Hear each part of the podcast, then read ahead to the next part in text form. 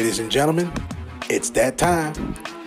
Put those earbuds in, turn up the volume, because it's the time for another edition of Double Take Sports Talk with the Watch Brothers right now. All right, let's go over what we got. Here's the headlines from the NFL and MLB. All right, ladies and gentlemen, don't take what's coming. So, uh, don't take sports talk until then. like next. D-Dub, what's going on?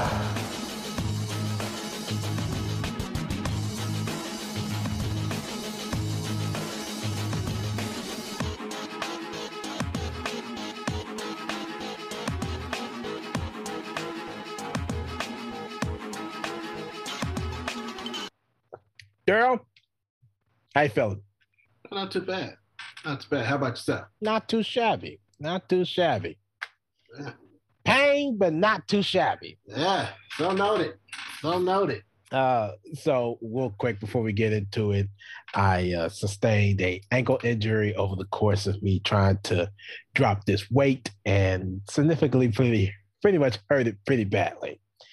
Uh, I'm at a point now where I can just limp around the house. I have not been getting off of my ankle because I am too stubborn and hard headed, and Darrell will attest to that.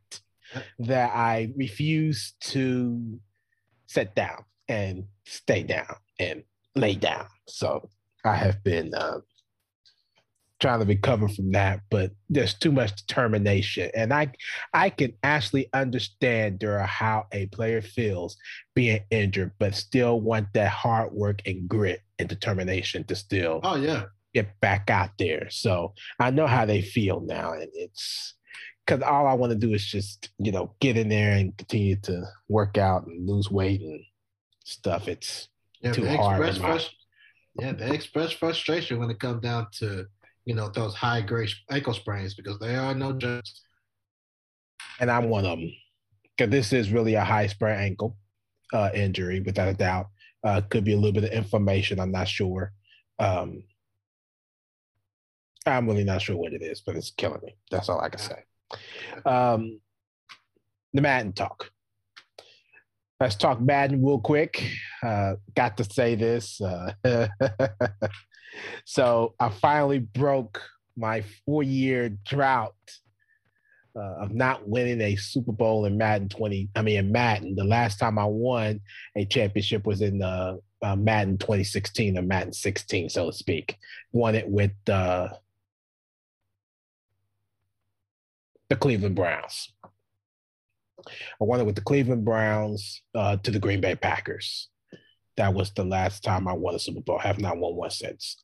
Um, I won it in 2022 the regular season record was a 14 and 3 record with a postseason record of 3 and 0 with an overall of 17 and 3 Darrell, you heard most of this except this part. Um, my 2021 season stats as a rookie was 30 touchdowns 40 interceptions a 78.5 rating and 4050 yards on the season Last season, 20, uh, 2021 2022, was 62 touchdowns and 32 interceptions. Uh, the most touchdowns I've thrown in that season was seven versus Miami. The most interceptions I've thrown also in that season is tied, four way tie with four against Philadelphia, Jacksonville, New York Jets, and the Giants and the Chicago Bears, NFC North Division rival. Mm, mm, mm. Uh, so in the postseason, again, I was 3 and 0, was the Super Bowl MVP, had 16 touchdowns, one interception with 1,364 yards. Starting out this new season with the 2022 2023 season, uh, played my home game against the Bucks, 41 to 35 in overtime. Was 37 for 55, 431 yards, three touchdowns, one pick, with a 101.4 uh, rating and uh, 67% of my passes completed. With that win, I also had six sacks. Mm, offensive line ain't protecting me. Exactly. So I had to improvise and make my own plays. So. That's it for me with Madden Talk. Uh, I'll have more next week. Actually, I have uh, the uh, from week two on Uh, I've already played that, just never got the stats down, but I share week two and whatever other games that I play on that behalf as well. But that's all I have. Um, I happened to come across an article and I had to talk about this. So I seen an article that talked about uh, Larry Bird Mm. and how he is frustrated with today's league with the free throw shooting inconsistency. That's interesting. Yeah, he's getting frustrated because you see a lot of these big men or a lot of people that struggle with free throws. He'll they'll be like, oh, well, it doesn't really pertain to me because they'll foul me a lot, Uh, so I really ain't got to put the shots up. Or you come across those ones that just don't want to do it because they're more focused on other areas. And Birds just flat out said it. Hey, these are the easiest two points you can get. Why are you not putting up those shots for free throws? I agree, Larry Bird. I agree. You know, I'm not even going to disagree with him. yeah, and that's that's that's the whole just the whole thing. Now, you have to speak because if you're going to speak on that, you have to be the king of it. And his high, his highest free throw percentage that he ever had in his career was, I think, in 91 when he had, or 92 when he uh, shot 93% from his charity stripe. So, for people to actually go and take those shots, you know, you you kudos, you kudos to them. You know, Stephen Curry, uh, Dana Barros, um, Uh, Reggie Miller, Mark Price. uh, Mark Price. You know, you kudos to these people that actually take the time to take uh, put those extra free throws in. So when I was at it, I did decide to do a little bit of research real quick, and I actually, like, in a sense, okay, since Bird spoke on how he felt very frustrated about the free throw inconsistency, I want to see how he did as a head coach for the three years that he actually coached the mm-hmm. Pacers. Right. So his first year in 97, 98, the team shot, the Pacers shot 76.4% from the foul line. During the lockout season of 98, 99, they shot 79.6%. And then his last year, 81.1%. And by far, the best free throw shooting team I've ever saw. Mhm. Reggie Miller got better. Mhm. Dale Davis got better. Mhm. Rick Smits got better. They all improved within that one grasp of that season. That took them to the NBA Finals. Even Mark Jackson improved. Yep. You know, that took them to the NBA Finals, and that what really made the way, could have made the way Yeah. to uh, actually get deeper in the future, but it didn't work out because Larry Bird ended up resigning. He said he's going to do three years. He resigned, and then Mark Jackson moved on. Rick Well, retired. retired. I think, well, yeah, he probably went on and retired. He retired. And of course, Rick Smits moved on. Mark Jackson went to another team. And, you know, Reggie Miller still hung around, but, you know, uh, Dale Davis moved on. You know, it- It came back for a short stint too. Yeah, he did. Came back on a short stint for um, the 2003 2004 season during their uh, playoff run, which was very, very key to when uh, Jermaine O'Neal, Steve Jackson, after the Malice in the Palace, they was like, forget it. We have to get Dale Davis. And they did. So, Mhm. you know, Bird spoke on that on the free throw shooting. He was like, this, this, this got to change. They have to get those free points. And it's as simple as that Mhm. you know, you make excuses for it, you got to make it practice. You got to make it work. So, I agree, Larry Bird. yeah, I agree with him too. But that's my open talk for Larry Bird. Okay, before we go into and before we prepare for our next segment, uh, real quick, uh, Darrell, Larry Bird's best free throw percentage came from the '89 season with a 93 percent. 90, okay, gotcha. From 89.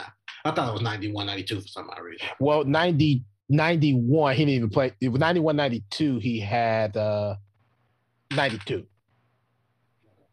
which very well could have rounded up to a 93, but he had 92. Well, they said 93%. So if it was 93, a 92.5 or more, then yeah, it was added up to 93. It's tied between the 89 and the 91, 90 season. Yep. Because they actually have it, you know, precise to 92.6.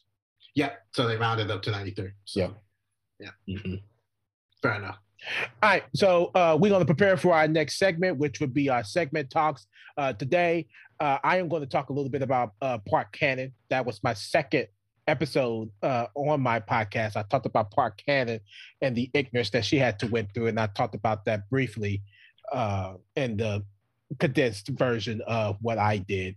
And Daryl is going to go back into his uh, episodes and talk about uh, drugs and mental health with his platform talks. So we hope you enjoy. We'll be right back as we prepare for our next segments of the podcast. We'll be right back.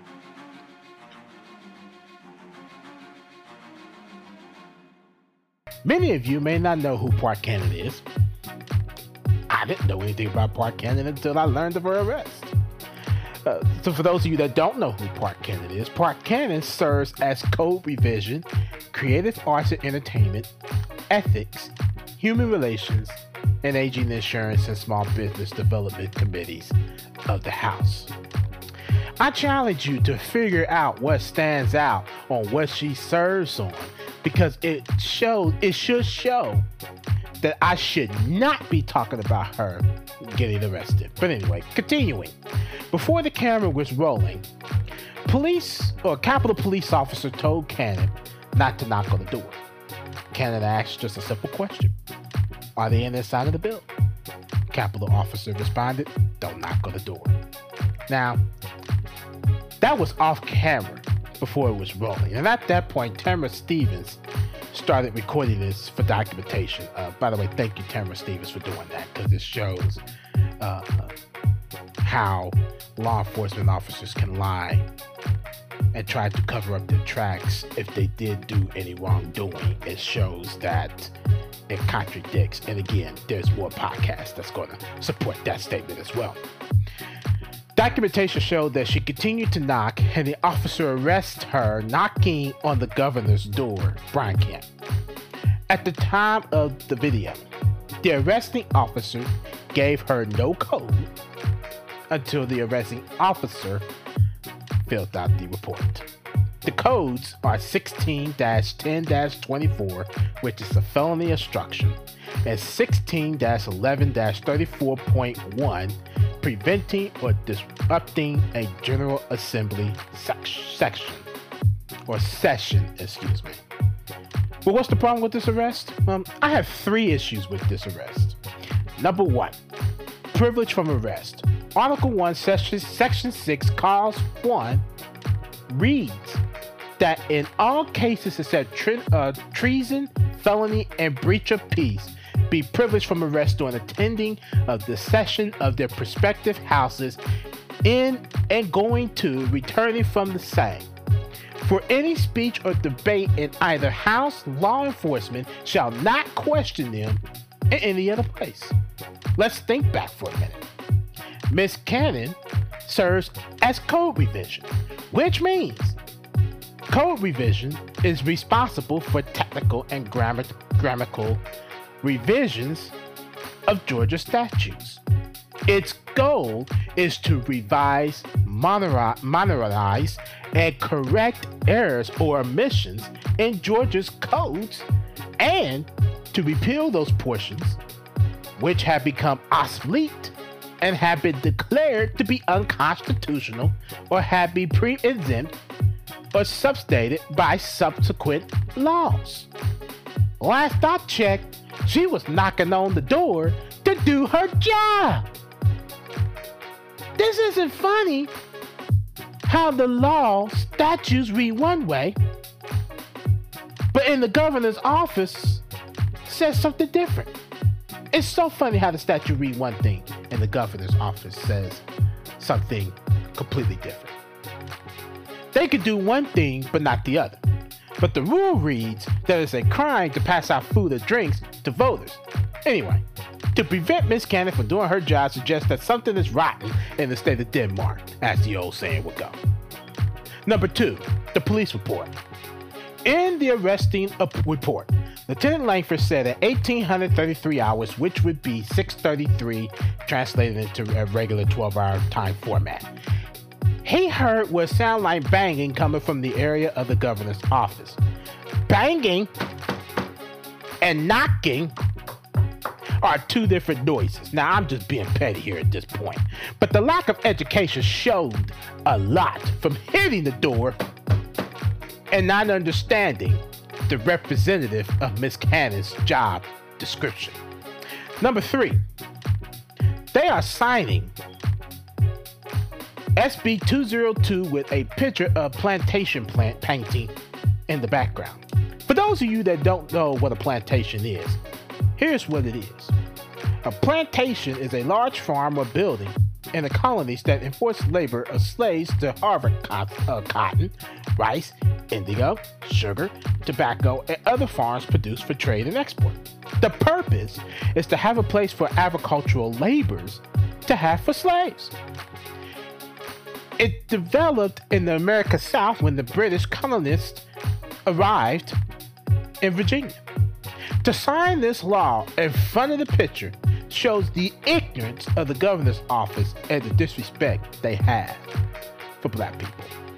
Thank God that the prosecutor did not go forward with any charges. Dismissing the case against Cannon was the right thing to do because this is unnecessary. Cannon would have been in jail for many years just for knocking on the door. Questions to ponder. Number one, why are we moving backwards? And number two, why are white people afraid of power? Here's my thinking. We are moving backwards because some white people do not see racism in America and think that sweeping it under the rug is the correct answer. Many people do not research or dig deep into the issue of why racism exists. I keep hearing that America is not racist. I could show this in episodes coming, but it's up to you to be open minded. Black people are empowered in many ways, but not, you know, power of president of the United States like once Barack Obama was, but being able to sit down and have some form of say. Black people have that power. All we want is treat, equal treatment. Black people has to be in control to try to keep things sane. Passing this SB 202 bill is an excellent example of why white people are afraid. Now, let me, before I continue, let me just say this.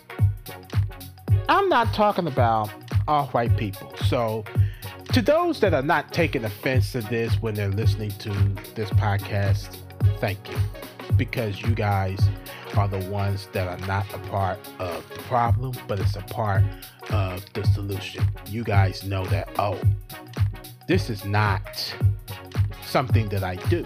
So he's not talking to me. But for those that do take an offense to this and get very defensive, then yeah, I'm talking. Plain simple. I cannot put it any plainer and any bolder than that. I am talking to those that takes offense to racism and always jumps on the defense. America's not racist. America is one of the safest countries to be in without racism, without discrimination. But yet and still, we turn on our TVs every day just to see racism, discrimination, gaslighting, on TV. Done with the rant.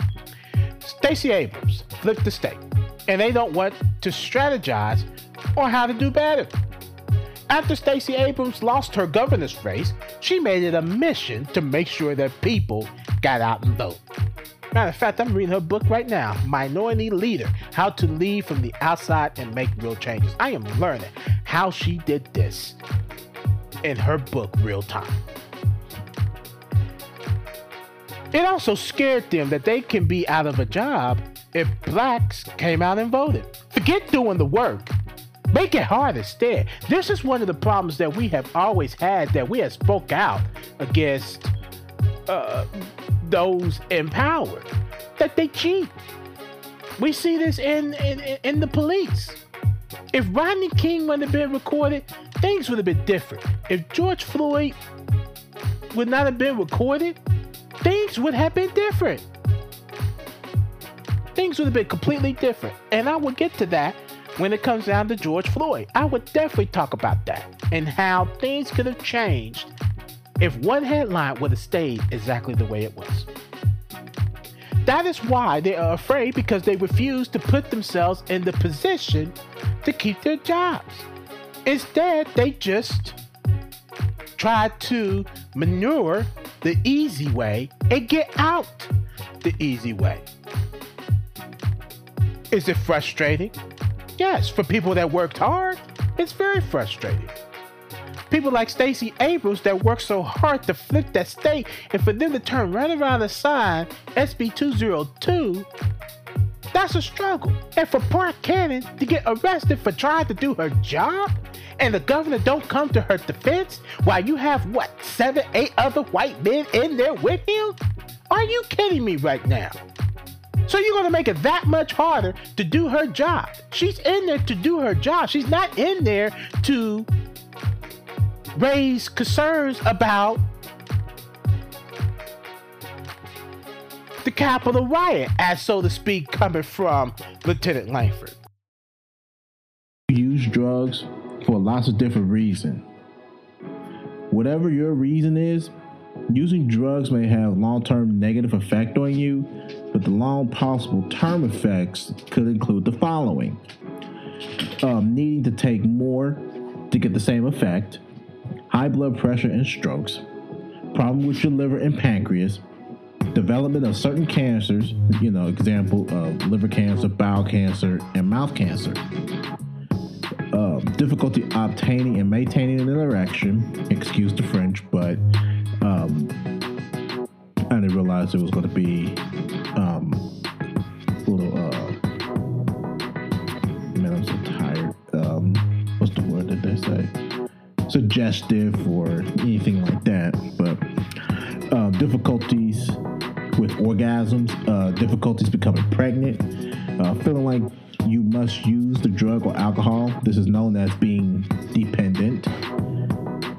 Um, withdrawal symptoms such as feeling sick, cold, sweaty, or shaky when you don't take them. Have sudden mood changes. Having a negative outlook on life. Loss of motivation, depression, anxiety. Problems with relationships. Being secretive. And having episodes of drug induced psychosis. So if you use drugs for a long time, it can cause a serious illness for your mental well-being. Uh, drugs can make you well more unwell and more likely to try to harm yourself or take your own life.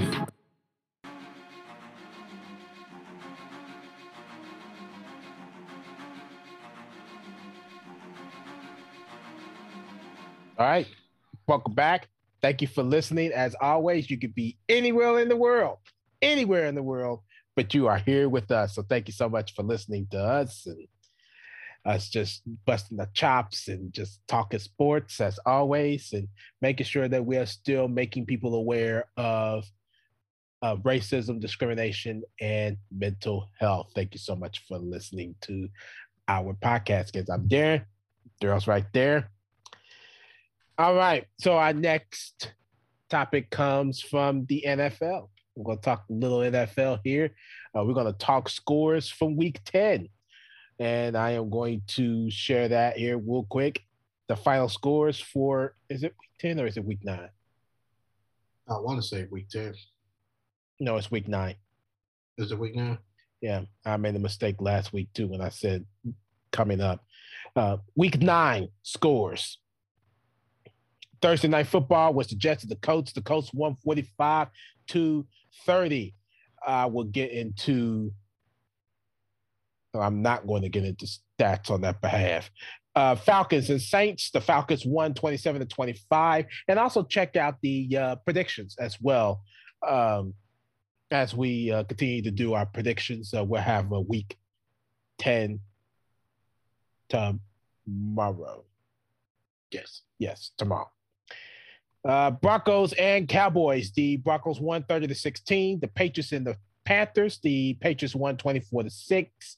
Uh, the Vikings and the Ravens. The Ravens won 34 to 31. They pulled off another two touchdown uh, comeback. Uh, the Browns and the Bengals. The Browns won 41 to 16. That's the NFC, AFC South Division rival battle. North. Sorry, North. Uh, Bills and the Jaguars. The I don't understand this game. I'm sorry. Go ahead. no, you're fine because I was just about to say the same thing. Pretty much took the words right out of my mouth. I don't understand this game. I don't understand that. Um, the Jaguars won six to nine or nine to six. Uh, Trevor Lawrence is the second rookie quarterback to defeat Buffalo in Sean McDermott's error. Other than um, the person, the other person that did it was the rookie Sam Darnold.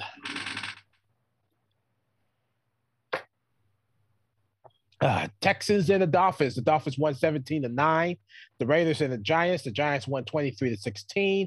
The Chargers and the Eagles. The Chargers won 27 to 24. The Packers and the Chiefs. The Chiefs won 13 to 7. The Cardinals and the 49ers, the NFC West division battle. The Cardinals won 30, 31 to 17. Titans and the Rams, Sunday night football. Shockingly, the Titans Mm, won mm, mm. 28 to 16. The Tennessee defense got five sacks, two interceptions, and I believe a pick six touchdown.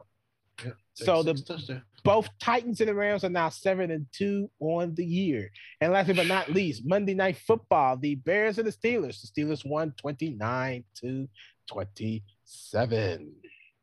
Some of the scores for week nine in the NFL. On to the news. Let's talk a little bit of, uh, about uh, Odell Beckham Jr. OBJ. He is now off of uh, waivers. It can be signed by any team. He has five teams that are interested in him, being the Chiefs, the Packers, the Seahawks, the Patriots, and the Saints. Meanwhile, he has three, but he is going to take his time picking the three that he wants to join out of those three. And I believe those three, don't quote me for sure, but I believe one of them is the Chiefs, the other one is the Packers, and the other one is the Saints. I believe them are the Patriots. teams. The Patriots? Mhm. That's the team he narrowed it down to? Yeah, it was the Chiefs, Packers, and the uh, Patriots. Okay, I thought it was the Saints. But um, them are the three teams that he narrowed it down to. He's going to take his time to uh, pick uh, those uh, teams that he wants to, to play for. Me personally, just me personally, the Packers don't need him. The Seahawks definitely don't need him. The Patriots don't, sort of needs him, but not really. Uh, the Saints could use him, but I think the biggest team that really needs him is the Chiefs. Um, I think Patrick Mahomes and OBJ could really uh, play well together, especially with Patrick Mahomes' extension of the uh, quarterback presence of being able to stall out uh, plays to improvise for OBJ to be able to get open, and I think he can make that happen. Uh, Baker Mayfield really didn't make it happen. Even Eli Manning made it happen for OBJ where he played with the Giants, uh, and that's what made him pretty spectacular as a wide receiver. That's where that's why where that's where he where he is at today. That's right. Um, so I think the Chiefs could use him a lot more than any other team that's on this list. Darrell, who do you think? Well, I think personally, if they want to beef up their receiving offense, I really think he needs to consider the New York Jets. He needs to consider the New York Jets because the Jets are there. Believe it or not, Mhm. they their defense has you know gotten a little better. It still needs some improvement. They're still in the rebuilding process. Mhm. So the office, the offense is there too. They got the the weapons of receivers, but they need that punch in OBJ. But the protection needs to come with it. So if OBJ can actually consider the Jets, that could be not necessarily complete, but it can also be like satisfaction to where they can actually get further than you know being in a uh, um, under 500 team. They'll Mhm. be probably at or above 500, and they could Mhm. be able to actually squeeze into the wild card. Mhm. But it'll just have to take a lot more improvement. And if, if they continue to stick it out with Mike White, It's a Yeah. possibility. And Mike White has shown some promise in the Jets organization Yes. anyway, over Mhm. Zach Wilson anyway. So Mike White has a real good potential as well in the NFL. Absolutely. Absolutely. Absolutely. All right, that's uh, OBJ. That's the latest news on that behalf. Uh, which speaks, uh, Mike White is probably going to start for the Jets, and Joe Flacco will back him up. I believe the Jets this week is playing. You know, and I just looked at this too, And we just did the predictions for it too. and we just did the predictions for it. I believe the Jets are playing the Bills, the AFC East. They're playing the East, uh, the Bills. Possibility in winning. We Who talked we about it on. Mhm. Oh, I don't remember who we picked. Oh, I- here we go. I got it. yeah, you got it. I don't have it because it. it's on my on my laptop. It's electronic. Yep, I got it. So for Buffalo and New York, just a slide preview, we both picked the Bills. Now, don't get it twisted. If Mike White, like I just said, if Mike White shows out the way that he has been showing out, he even showed out Thursday night he did against before he got it. Before he got Before he got hurt, he showed out. they had a good legitimate chance to win. Oh, yes, they did. They did. They had a legitimate chance to win that game. If Mike White does what he does, you bet the Jets got a chance to win this The game. Jets definitely got chance. Definitely got chance. But I it sometimes we don't find out things until after we do the predictions, which which hurts us a Uh-huh. lot. It hurt. It with hurts. the Green Bay Kansas City game. Yeah, that hurt it. It- and that's That what's gonna that's what's gonna be the death of us for the rest of the season. Uh, Is finding out things after we done done the predictions for them. Um, but for the most part, um, they have a good chance of winning, and um, that's going to be an interesting game going Mhm. into Week Ten, a one o'clock game. So No doubt. That's just the thought process. That's the latest news on that behalf. And one last thing, I had said that I was going to start doing uh, studying the defense. Well, during the week, I had come up with some complications and decided not to go that route. So what I decided to do instead was to do the analytics quarterback performers, my top five quarterbacks for each week. So, week nine, here are my top five quarterbacks. Number five being Mr. Teddy Bridgewater, 19 for 28, 249 yards, one touchdown, no picks. The reason why I picked him, plain and simple, he beat Dallas. That team Nothing to add to beat that. Dallas. And Nothing they did it without Von Miller. So Bingo. That right there. Number four, Benjamin Roethlisberger, 21 for 30, 205 yards, two touchdowns, no picks. Now, everybody had talked about Mike Tomlin not being able to get this Pittsburgh team back on track. And I picked Ben Roethlisberger as number four just simply because, one, because of his stats, and two, he's starting to, you know, starting to come back to life a little bit. Just a little. Not a lot, just a little. Number three, Justin Herbert, 32 for 38, 356 yards, two touchdowns, no picks. He only missed five passes. I believe that's five. Six. He missed six passes. To me, being above 30 in completions and attempts is amazing. He earned number three for me. If he would have had three touchdowns, probably would have moved it up a little, but he had two touchdowns and 356 No doubt. yards. Number two, I had a choke on this a little bit, but I'm going to take it and run with it. Matt Ryan, 23 for 30, 343 yards, two touchdowns, no picks. Um, Matt Ryan, I simply picked him. He uh starting to to come back to life. He has a uh rating of 135.8. So he's starting to come back a little bit, you know, back to where he uh used to be as well. I'm still not 100% confident in him, but he did land a top five spot in week 10 in, in my personal opinion as well. Cool.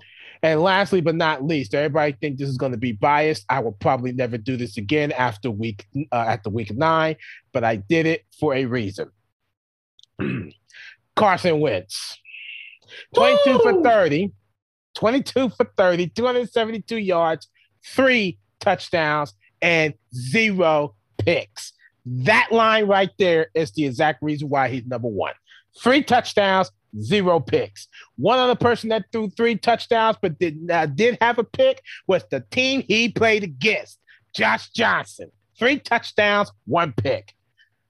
I picked Carson Wentz as number one because he did throw three touchdowns, and I was impressed with the way he uh, uh, played.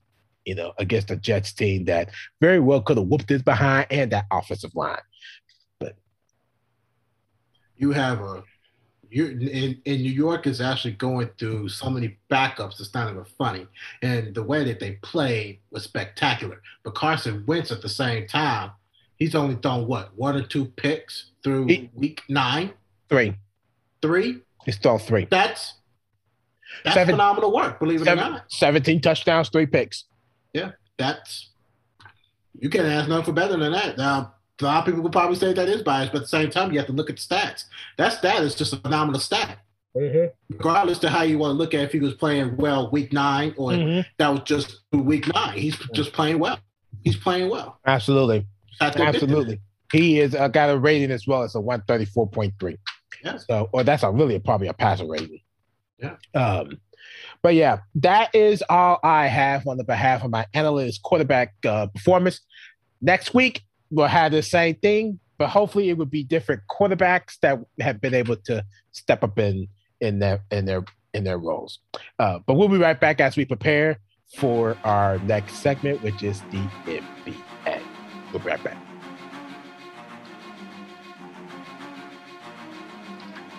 All right, it's time to look take a look at some things for the NBA. Um, one of the things I'm going to talk about is to break down the Pacer game. That's going to be from Sunday's game against the uh, Sacramento Kings. And The game um, they lost, right? No, they won by three. They won that game. Yes, they won by three. How did I blow that? I Wow. don't know. I don't know. Okay. Yeah, they won by three. Yeah. uh, we'll get to the uh, get to the breakdown of that here in, in just a brief second. Um, and also today's point guard position is going to be Damian Lillard and why he is struggling this season. But before I get down to those two, me and Darren talked about this briefly, and we're going to have to talk about it on the podcast right now. Hmm. Now, as we all know about that scuffle from yeah, we have to talk about this. You know this. Dude, you know how I feel about this. Oh, now hold on. Now I'm getting ready to say.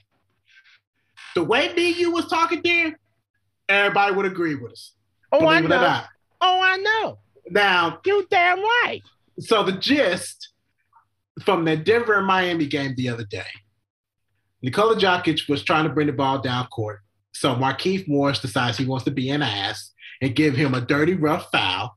And what the one mistake that he that uh, he shouldn't have did, he turned his back, and so Nikola Jokic gave him a cheap shot and gave that fool some whiplash. Yeah, because if you gave the cheap shot, you get it right back. And it's just like I say, it's like, look, if you're gonna do a, a hard foul, don't turn around. You know what I'm saying? Don't turn your back to who you did the dirty foul with. That's how you get Nikola Jokic. You you pay for it. You know what I'm saying? He paid So- for it, got out of the game, was never mind. Go ahead. He got it. No, you're good. I was gonna say he got ejected too. Uh, Nikola Jokic got ejected. He got suspended for one game, which starts tonight in Indiana. In Indiana, uh, when they travel to Denver, and um, Markieff Morris and Jimmy Butler has been fined. Uh Marquise Morris was fined 30 grand. No, 30. No, No. 50. 50. Jimmy and Butler Jimmy got- Butler fined 30 30. Mhm. instigating it, which Yeah. I think he should have got suspended a game just for instigating. I agree. get Fined. I agree. And and so here's the thing. I'm just gonna give my thought. If you want to give your thought, you can. But I'm gonna give my thoughts on this. I used to respect Markieff and Marcus Morris, but when they went to Phoenix and they started causing havoc, that's when things started to change. And so now, since Marcus Morris wanted to get himself involved, Nikola Jokic brothers got involved too. So they bought tickets to the next Heat game. I believe when the Denver Nuggets and the Miami Heat plays, they bought tickets for it just in case something went down. But my thing is, should have been more focused on the Clippers. because Marcus Morris is going to be your guy that's going to retaliate for his brother. Yep. He's going to retaliate. And this to me is just like they're dirty people. I don't like these fools anymore. They're straight up dirty. And this is a and this is where I just get to a point of I don't like watching. They're garbage. They don't play well. I mean, they they have their they have their games, but to me, they're just not good.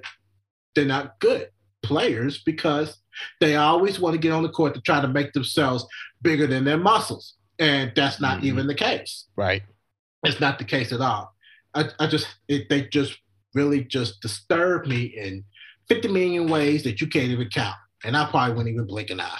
I could give Mhm. three damns. Mhm. You know, Barkley and Shaq gave their comments about how they felt um, when they went down. And I agree with them. And I love what they said. It was awesome. Shaq loved it.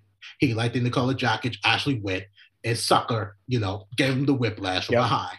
Everybody did. Yeah. Everybody yeah. said it. You, you get what you deserve. What Yep. comes around goes around. Yep.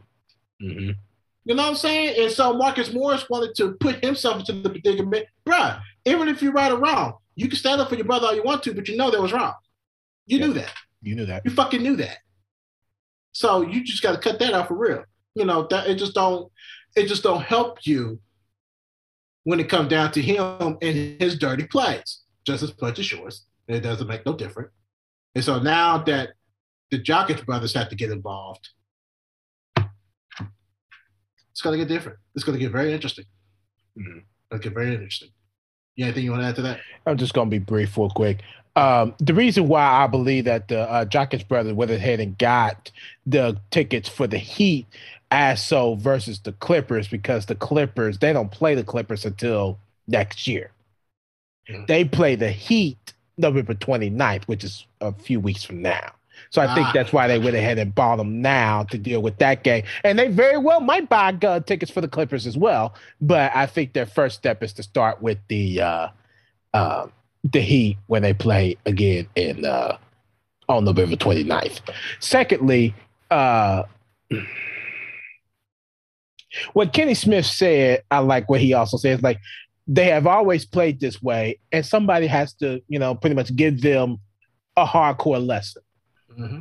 Because that was whiplash that pretty much that uh, Nikola uh, Nikola Jokic did to him, Oh, I and loved it. very rightfully so, was very well deserved. Oh yeah. And third, and third, and last and not least, let me just say that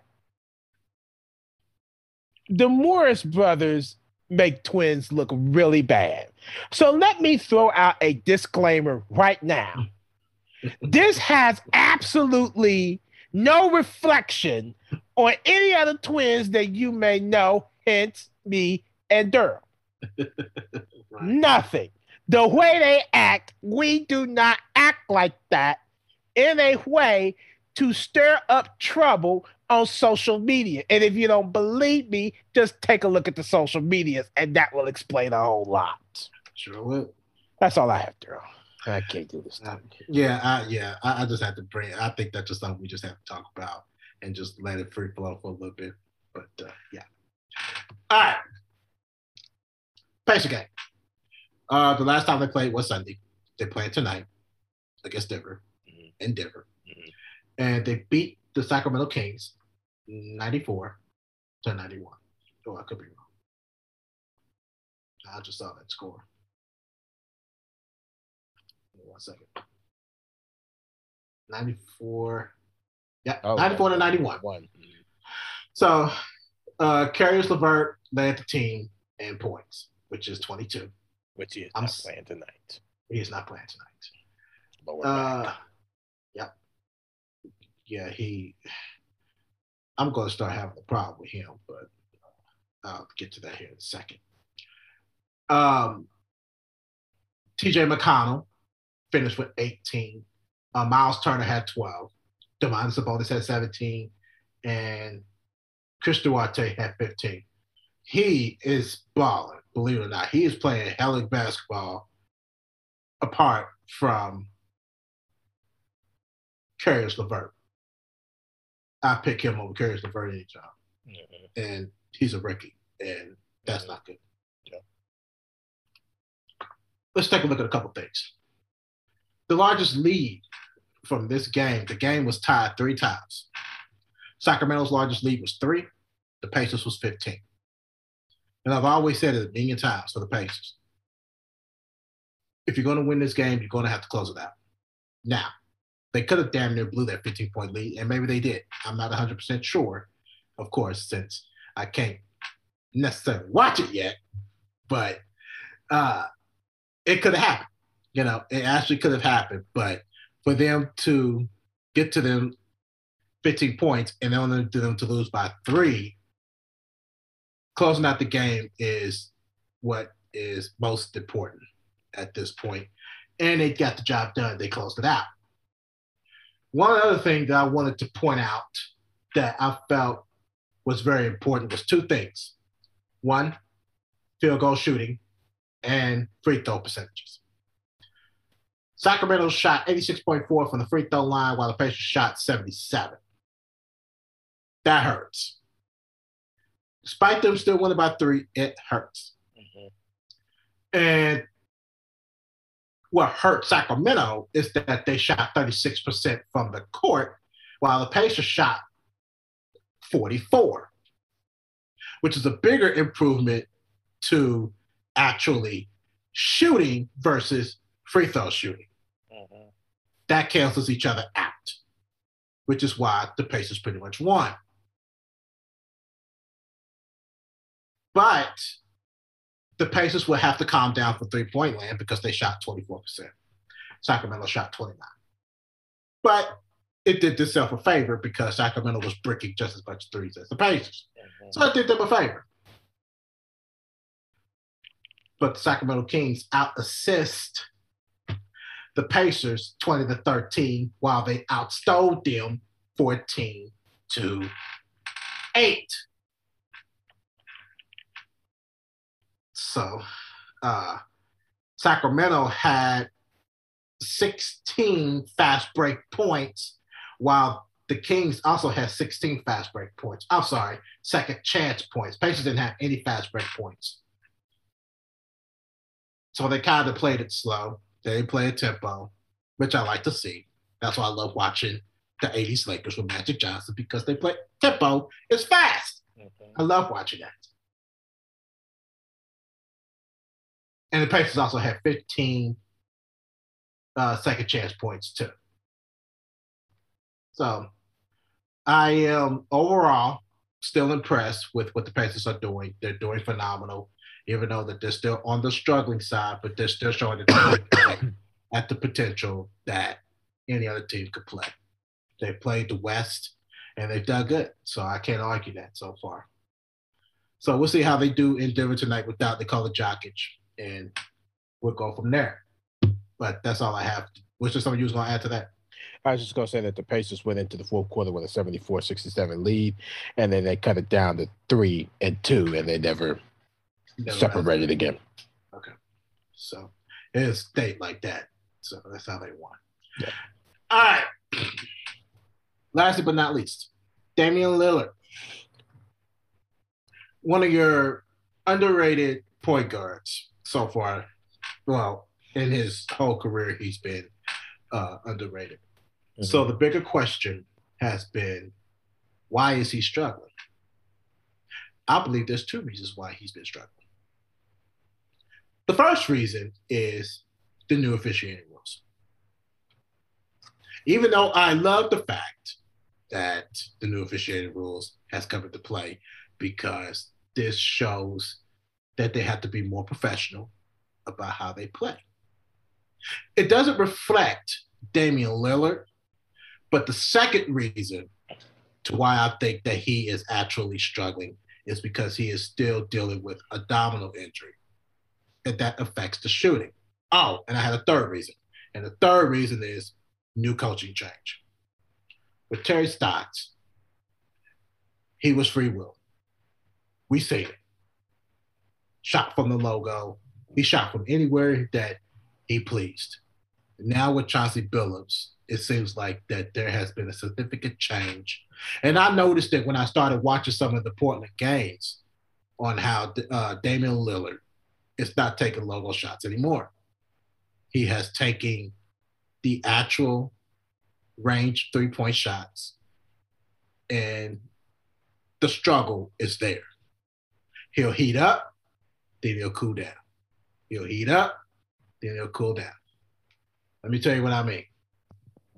In the average so far this season, in 34 minutes, 34.6, 19.3 points per game. He is 7.0 for 19.2 in field goal shooting, which is 36%. He is two for five, 2.5 for 10 and three pointers made and attempted, 25%. He is shooting 85% from the foul line, but his 8.3 assists really outgoes his 19.3 points per game. But he also has two and a half turnovers as he's averaged. Your bigger problem with Damian Lillard at this point right now is that he has to get to to now passing the ball more Mm-hmm. to where he's not shooting it a lot more. Mm-hmm. if he's going to shoot, let Damian Lillard get the chance to actually shoot high percentage shots. Mm-hmm. Not the three point shot, but the high percentage shots. I would leave at this point if you're still struggling with, I think, which I think he is, struggling from an abdominal injury. I would let CJ McCollum and Robert Covington take over three point shooting while Damian Lillard gets the uh, high percentage shots, maybe draw some contact to get to the foul line. You're shooting 85%. That's your best percentage shots right there. The 36 and 25 in itself, if you're shooting for field goal percentage and three pointers, it's going to out. It's not going to outdo your 85.7%. Keep going to the foul line. You know, just keep going to the foul line. Right now, take care of yourself while you're still dealing with the abdominal injury because it's not an, it's not an easy injury to get over. There, you know it from your ankle, so it just doesn't help anything, right? Tell me about it. yeah, the way you go, you just live. You're like, oh yeah, let me help you, girl. I'll be there. Be there in a minute. You Thanks know, me forever. Yeah, and so you know, it's it's that it's that upbuild. So it was frustrating me on how everybody said that Damon Lee needs to go to another team. No, I totally disagree with that. He don't have to go to another team. Reggie Miller could have went to another team, but he did. He didn't get the necessary help, and if he did, guess what? It was full of egotistic people. So now with Damian Lillard, he may not be getting the help that he needs. At the same time, I think you have to kind of take the progression the way that it needs to. You still got hot shooting in Robert Covington and CJ McCollum. Use them. Use them. You got you said Nurkic. He could he could dominate the paint. He's been doing it. Uh, when I watch those, he's been dominating. It's not the fact that he needs the help. He just got to heal from the injuries. They can get there. That's just how I feel about it. That's all I got. Anything else you want to add to that? Just to add that Charles Barkley did say that uh, CJ McCollum and Damian Lillard cannot play together. That's all. Bullshit. But I I agree. Riggins. It's agree. bullshit because if if CJ McCollum and, and, and Damian Lillard, if they can't play together, I'm just gonna be real with you. Stephen Curry and Klay Thompson should be playing together either, despite Mm. them winning Super uh, Super Bowls, despite them winning uh, NBA championships. Mhm. They should be playing together either. That's just how I feel about it. But sometimes you just have to let your mind just shift over to other things. And David Lillard should be doing that. But that's how I feel about it. But that's all I got. All right, so we'll prepare for the final uh, thoughts of the podcast. What's next? We'll be right back.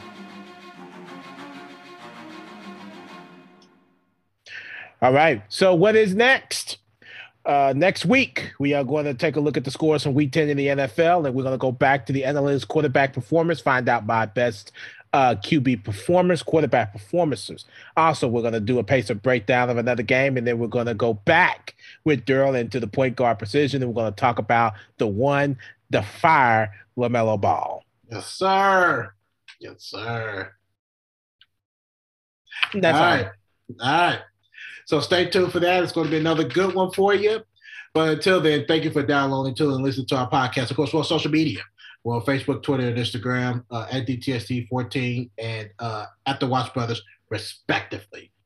Uh, we're on YouTube. You can subscribe to our channel, share our videos, our content, do whatever you got to do. Follow us, though. Subscribe. But until then, I'm Darren. There's on the opposite side. Yep. All right, catch you with another episode of Double Take Sports Talk. Until then, Ciao. ciao.